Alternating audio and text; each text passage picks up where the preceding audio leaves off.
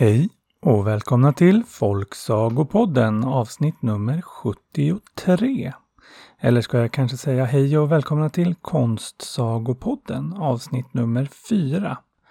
För den där lite konstiga versionen av introt, det betyder ju just att det är dags för en konstsaga. Och en konstsaga, det är ju något som liknar en folksaga, men skillnaden är att den är skriven av en författare. Och författaren den här gången är precis som i första Konstsagopodden avsnittet, H.C. Andersen, som kommer från Danmark och har skrivit många klassiska sagor, såsom Den lilla sjöjungfrun, eller Flickan med svavelstickorna, Prinsessan på ärten och ja, många, många fler. Och dagens tema, det hakar på temat från förra veckan, Liten som en tumme, när vi idag tar oss an H.C. Andersens saga Tumme Lisa. Och den kommer här.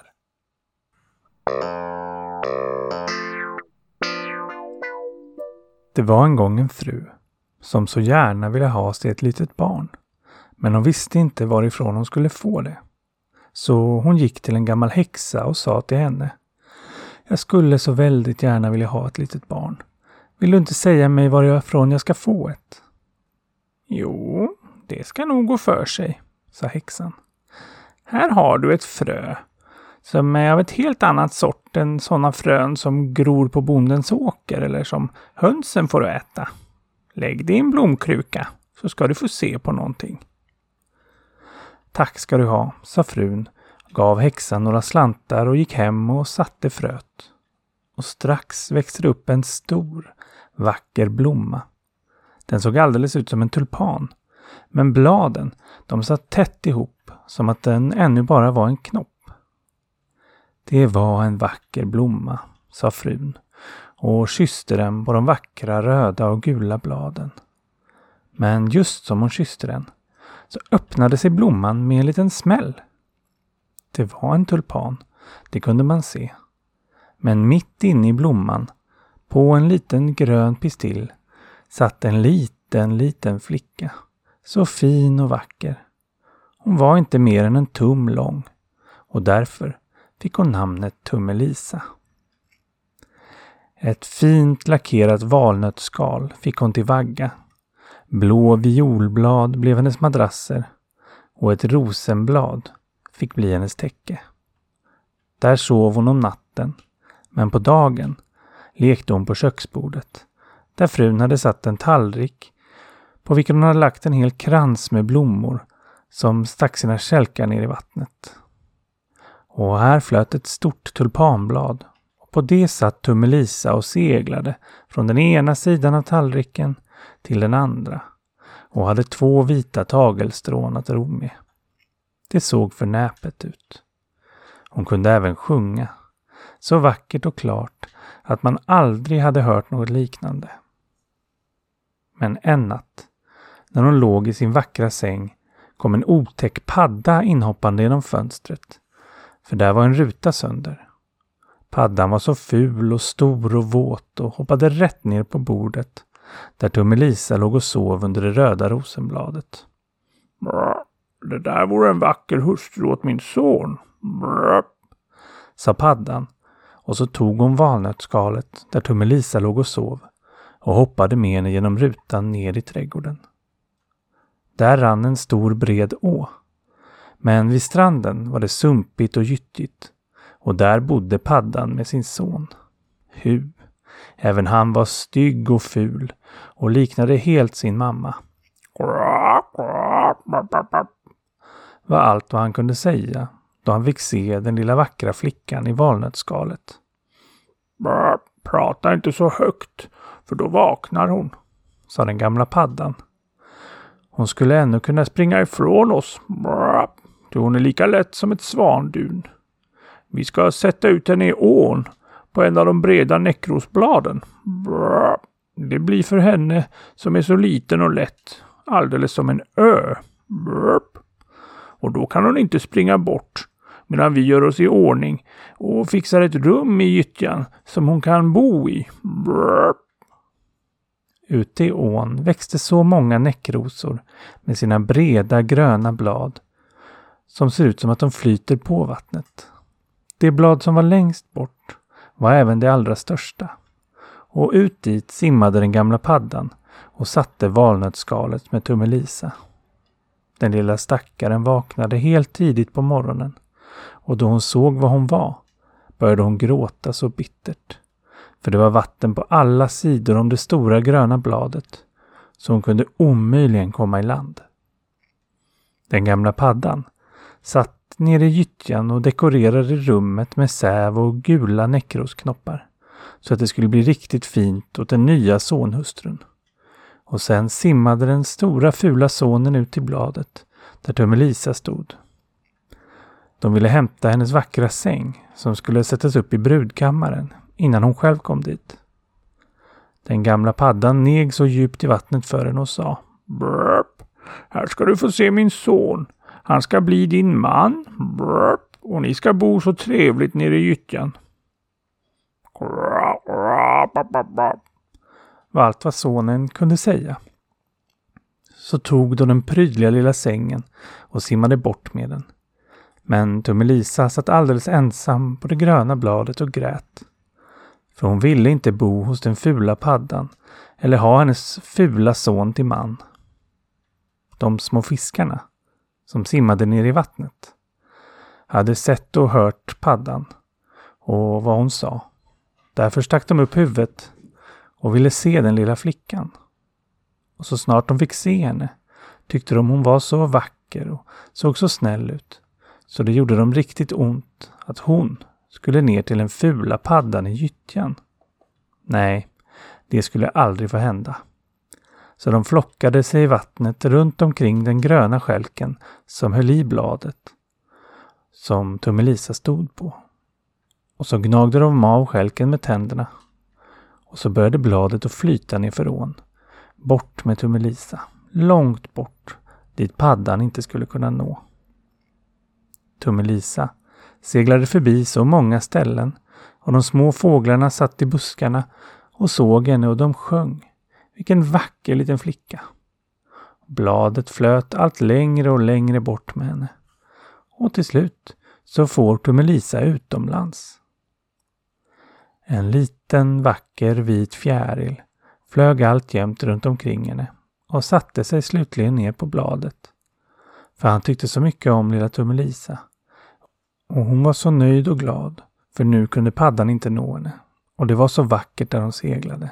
Solen sken på vattnet och det var som strålande guld. Så tog hon sitt skärp, band den ena änden om fjärilen och fäste den andra vid bladet. Och nu gled det mycket fortare framåt. Och hon med, för hon stod ju där på bladet. Och i detsamma kom en stor skalbagge, en ollonborre, flygande. Och när han fick syn på Tummelisa flög han genast ner och lyfte upp henne i sin klo och flög iväg upp i trädet med henne. Medan det gröna bladet fortsatte ner för ån och fjärilen med det. För han var ju fastbunden vid bladet och kunde inte komma loss. Tänk vad den stackars Tummelisa blev rädd då ollonborren flög upp i trädet med henne. Men hon var allra mest bedrövad över den vackra vita fjärilen som hon bundit fast vid bladet. För om den inte kunde komma loss skulle den ju svälta ihjäl. Men det brydde sig inte ollonborren om. Han satte sig med henne på det största gröna bladet uppe i trädet och gav henne honung från blommorna att äta. Han tyckte att Tummelisa var så vacker, fast hon inte alls liknade en ollonborre. Sen kom alla de andra ollonborrarna som bodde i trädet på besök. De såg Tummelisa och började genast att skratta åt henne. Ah, skulle det där vara något vackert med de där? Eh, hon har ju nästan inga spröt och hon har ju inte mer än två ben. Det ser för ömkligt ut. Hon har ju inga spröt alls. Nej, hon ser ut som en människa. Fy vad ful, sa ollonborrarna. Och ändå var Tummelisa så vacker. Och det tyckte också ollonborren som tagit henne. Men till slut så blev han så påverkad av vad de andra sa att han också började tycka att hon var ful och ångrade att han hade lyft upp henne. Så han flög ner henne från trädet och satte henne på ett blad på marken. Och sa att hon kunde få gå vart hon ville. Och så flög han ifrån henne. Och Tummelisa grät, för nu var hon alldeles ensam. Och under hela sommaren levde den stackars Tummelisa alldeles ensam i den stora skogen. Hon flätade sig en säng av grässtrån och hängde den under ett stort kardborreblad så att det inte skulle komma regn på henne. Hon petade honung och blommorna och åt och drack av daggen som varje morgon låg på bladen. Så gick sommar och höst. Men nu kom vintern. Den kalla, långa vintern. Alla fåglarna som hade sjungit så vackert för henne flög iväg och träden och blommorna vissnade och det stora kardborrbladet, under vilket hon hade bott rullade ihop sig och blev endast en gul vissen skälk. Och hon frös så förfärligt. För hennes kläder de var sönderrivna hon var så smal och liten, stackars Tummelisa, att hon visst snart skulle komma att frysa ihjäl. Det började snöa och varenda snöflinga som föll på henne var som när man kastar en hel skyffel på oss. För vi är stora och hon, hon var ju bara en tum lång. Så hon svepte in sig ett visset blad, men det ville inte ge henne någon värme. Och hon skakade av köld. Och så gav hon sig iväg. Och snart kom hon till ett stort sädesfält. Ja, fast säden förstås sedan länge var borta. Och där, där hittade hon åkerråttans dörr under ett litet hål under sädesstubben. Där innanför bodde åkerråttan varmt och gott och hade hela rummet fullt med mat, ett vackert kök och ett fullt skafferi. Så Tummelisa ställde sig innanför dörren och frågade om hon inte kunde få ett litet korn. För hon hade inte ätit någonting på två dagar. Din lilla stackare, sa åkerråttan. För hon var en god gammal åkerråtta. Stig du in i mitt varma rum och ät med mig. Och eftersom hon genast tyckte mycket om Tummelisa så sa hon Du får gärna stanna hos mig i vinter. Men då ska du hålla mitt rum rent och fint och berätta historier för mig. För sådana tycker jag mycket om. Och Tummelisa gjorde vad den goda gamla åkerråttan begärde och mådde mycket bra hos henne. Nu ska vi snart få besök, sa åkerråttan. Min granne, han brukar hälsa på mig en gång i veckan. Han har det ännu bättre än jag. Han har stora salar och går runt med en så vacker svart sammetspäls. Kunde du få honom till man, ja då blev du försörjd. Men eh, han är blind. Du måste berätta för honom om de allra vackraste historier du kan. Men det här brydde sig inte Tummelisa om. Hon ville inte alls ha grannen till man. För han var en mullvad. Han kom på besök i sin svarta sammetspäls. Han var så rik och så lärd, sa åkerråttan. Hans hus var 20 gånger större än hennes. Och klok var han. Men solen och de vackra blommorna, de tålde han inte alls. Utan talade illa om dem, eftersom han aldrig hade sett dem. Tommelisa måste sjunga för honom. Och hon sjöng både Ollonborre flyg, flyg och andra visor. Och så blev mullvaden alldeles förälskad i henne för den vackra röstens skull. Men han sa ingenting, för han var en betänksam man. Han hade nyligen grävt en lång gång under jorden från sitt hus till deras och i den fick Åkerråttan och Tummelisa tillåtelse att gå så ofta som de ville. Men han sa till dem att inte bli rädda för den döda fågeln som låg i gången. Det var en hel fågel med fjäder och näbb, men som troligen hade dött helt nyligen när vintern började och blivit nergrävd just när mullvaden höll på med sin gång. Och mullvaden tog med dem för att visa. Och när de kom dit, där den döda fågeln låg, satte mullvaden sin nos mot taket och stötte upp jorden så det blev ett hål som ljuset kunde skina ner igenom. Och mitt på golvet låg en död svala med de vackra vingarna tätt tryckta mot sidorna och med benet och huvudet indragna under fjädrarna. Den stackars fågeln hade bestämt dött av köld. Tummelisa kände sig så ledsen för fågelns skull. För hon tyckte ju så mycket om de vackra små fåglarna som hela sommaren hade sjungit och kvittrat så vackert för henne. Men mullvaden stötte till fågeln med sina korta ben och sa Nu piper han inte längre. Det måste vara eländigt att bli född till en fågel. Gudskelov att ingen av mina barn blir det. En sån där fågel har ju ingenting annat än sina små kvitt i kvitto. Så måste den ju svälta ihjäl under vintern. Ja, Det säger ni klokt som är så förståndig, sa åkerråttan. Vad har väl fågeln för allt sitt kvittikvitt när vintern kommer? Han måste svälta och frysa. Tummelisa sa ingenting. Men när de båda andra vände ryggen åt fågeln så lutade de sig ner, sköt undan fjädrarna som låg över hans huvud och kysste honom på ögonen. Kanske var det han som sjöng så vackert för mig i somras, tänkte hon. Vad han gjorde mig mycket glädje, den kära vackra fågeln. Mullvaden stängde igen hålet han grävt upp och så följde han dem hem. Men den natten kunde Tummelisa inte alls sova. Så hon gick upp ur sin säng och flätade av hö ett stort vackert täcke. Och det bar hon ner och svepte omkring den döda fågeln. Så la hon mjuk bomull som hon hade hittat i åkarråttans rum på sidorna om fågeln så han skulle ligga varmt i den kalla jorden. Farväl du vackra lilla fågel, sa hon. Farväl och tack för din vackra sång i somras då alla träden var gröna och solen sken så varmt på oss. Så la hon sitt huvud mot fågelns bröst. Men blev detsamma helt förskräckt. För det var som om någonting klappade där innanför.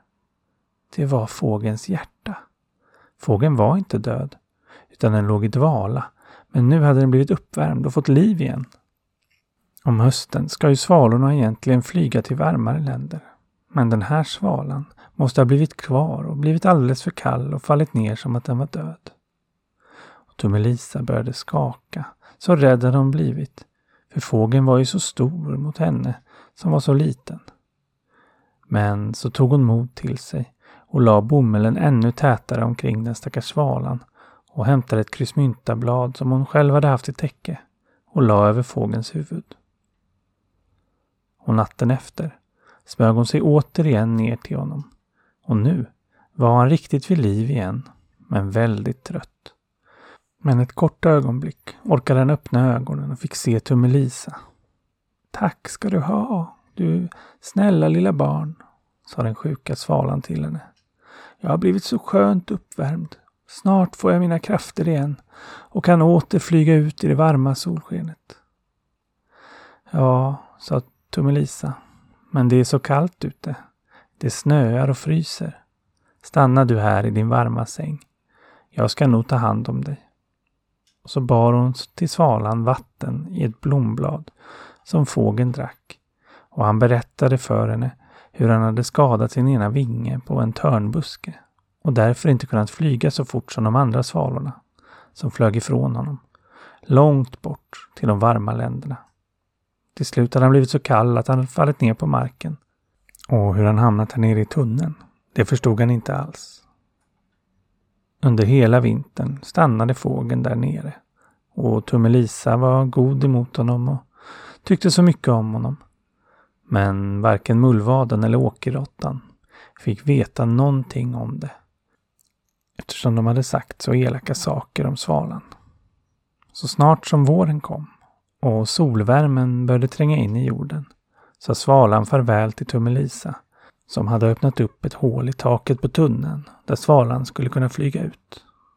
Det var så skönt när solen lyste in så vackert på dem och svalan frågade om inte Tummelisa ville följa med.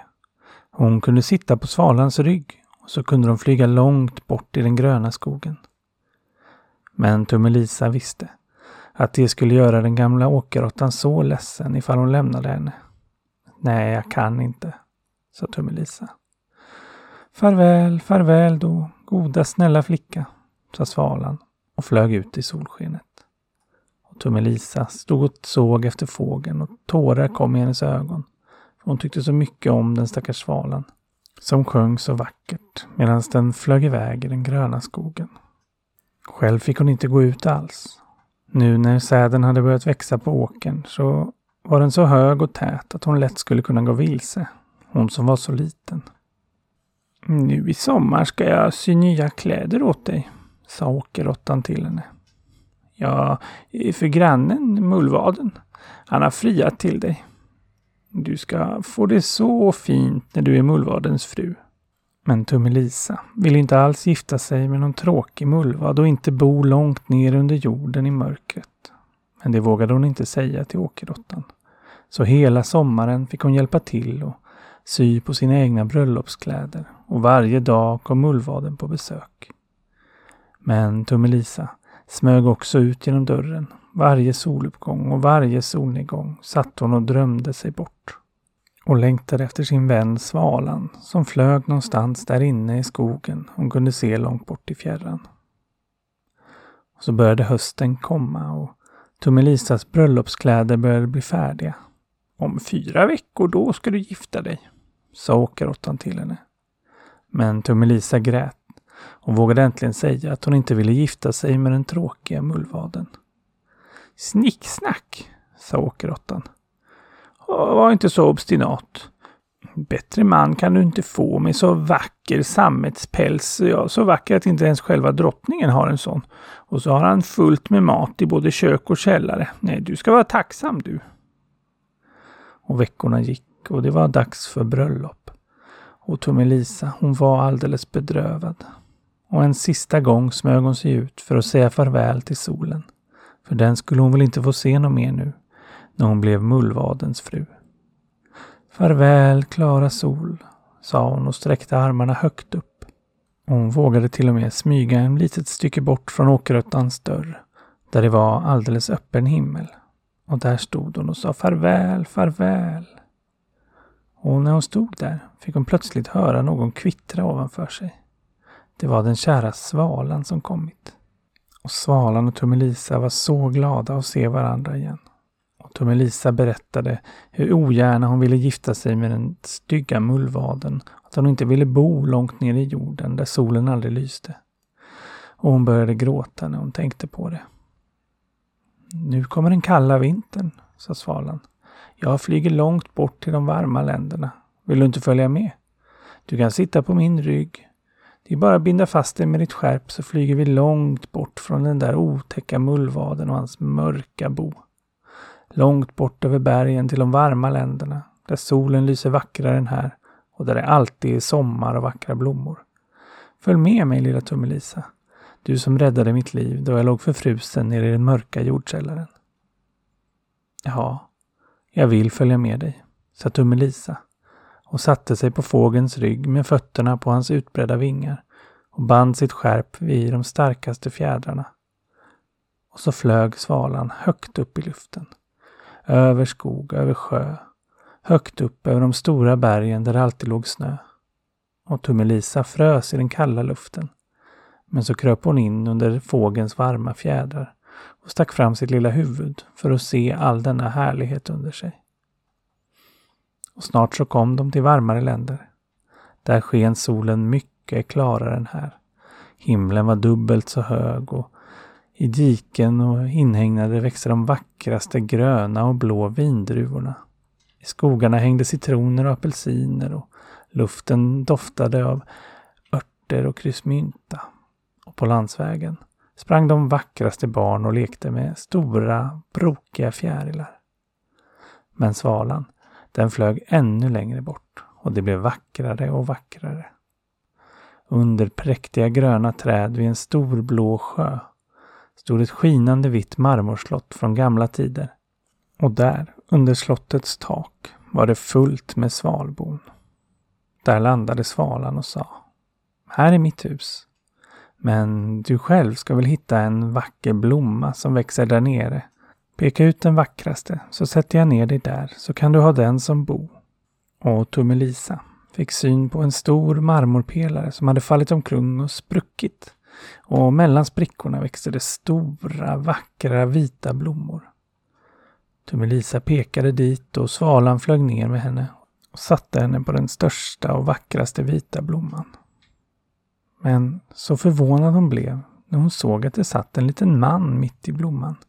Han var så vacker och alldeles genomskinlig som han var gjord av glas. På huvudet hade han en guldkrona. Och på ryggen hade han de vackraste glänsande fina vingarna som Tummelisa någonsin sett. Och han var inte större än vad hon var. Han var blommans ängel. I varje blomma bor det en sån liten man eller kvinna. Men just denna man han var kung över alla blommor. Vad vacker han är, viskade Tummelisa till svalan. Men den lille prinsen, han var själv lite rädd. För svalan var ju så stor mot han själv som var så liten. Men när han fick syn på Tummelisa så blev han glad.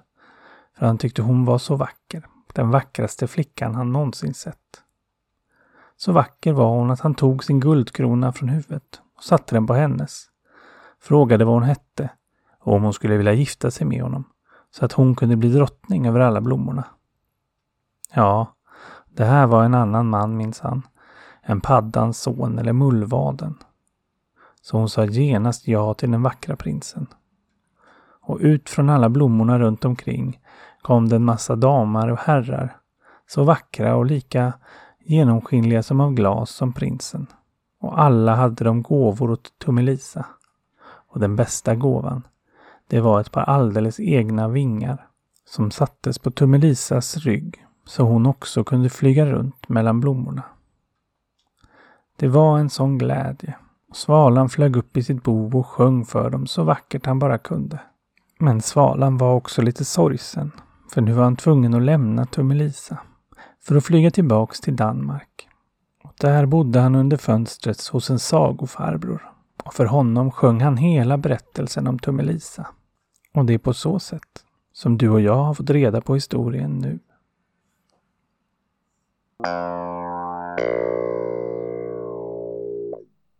Ja, vilken tur att det ordnar sig till slut. Det kan inte vara lätt att vara så där liten, man blir ju alldeles hjälplös. Tur att det finns snälla svalor och åkerråttor, även om hon var ganska dum också. Men att de alltid ska ha så bråttom med att gifta sig. Ja, ja, det är väl så i sagor. Det var allt för den här veckan. Och vi hörs igen nästa vecka och då, då har vi ett nytt tema. Kanske med lite större personer. Vi får väl se. Tack för att ni lyssnat och tack till Anna, Viktor, Elin och MC Snack. Och ni kommer väl ihåg att följa mig i sociala medier. På Instagram och Facebook. Det heter Folksagopodden. Och ni kan väl gärna tipsa någon ni tror skulle uppskatta en eller annan saga om att också de borde lyssna på Folksagopodden. Till nästa vecka. Lev lyckliga i alla era dagar.